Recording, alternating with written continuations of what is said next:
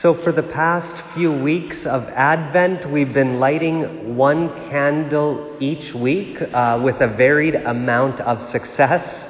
And the candles each represented something. And so I said last week that I was going to award Advent points. And if you get a thousand Advent points, you can change them in for chocolate. And I've been collecting chocolate for the past couple of weeks. I have a big box like this of lots of different types of chocolate. So any of the three masses, whether it's here in Zenon or the other two masses, I will be carrying around my big tote of chocolate. It's an honor system. Okay, so if you've acquired your thousand points, you don't have to prove it to me. I'll believe you. And if you haven't, I'm just going to be a Grinch or a Scrooge and you won't get your chocolate. It's not my fault, it's yours. And so remember, if you're wearing purple today, I'll give you a 100 points. If you're wearing pink today, you get 75 points because pink was last week.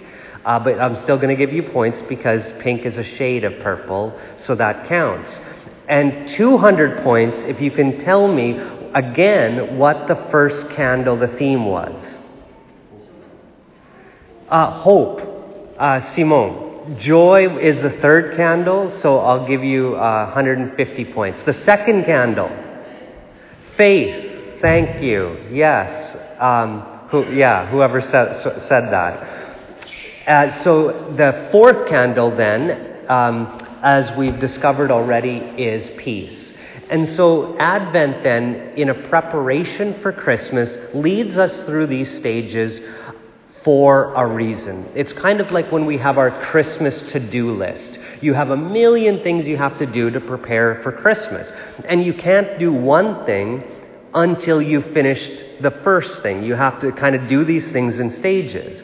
You can't put your Christmas lights up until you've poured your eggnog, right? You know, things like that. We have a to do list that we have to do. So without hope, if we don't believe in hope, in this world, that God will fulfill our prom- uh, His promises to us, then we'll never have true faith. We'll never have courage in our faith.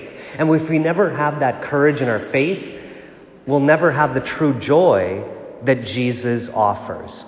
Which brings us to the fourth week that if we don't have hope and faith and joy, we'll never truly be at peace.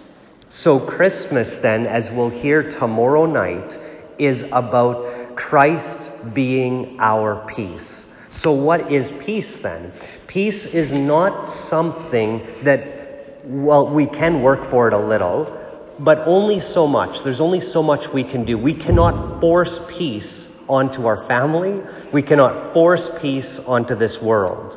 But the first thing we can do is welcome peace, He who is peace, into our hearts. Prayer helps us to welcome Jesus, who is our peace, into our hearts.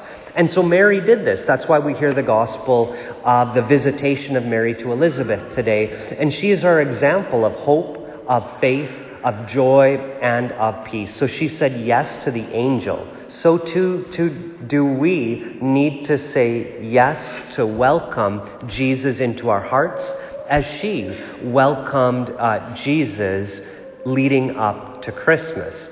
But the next thing she did, she didn't just keep Jesus for herself, keep this peace for herself. She went and she shared it with other people. Who are we going to share our peace with this Christmas season? The challenge then this week is twofold, okay? It's to welcome peace into our own hearts and then share it with others. So, the first part of the challenge that I have for you this week is to say a prayer with your family. Now, I know you pray with your family all the time or at meals or whatever it is, but pray a specific prayer this time over Christmas, over the season, whenever, for peace in your family. And then, by yourself or with your family, share that peace with someone else. It could be somebody who's maybe alone for Christmas, somebody who doesn't have much peace in their lives over Christmas. Go and visit them. Mary visited Elizabeth, and together they shared in that joy and in that peace.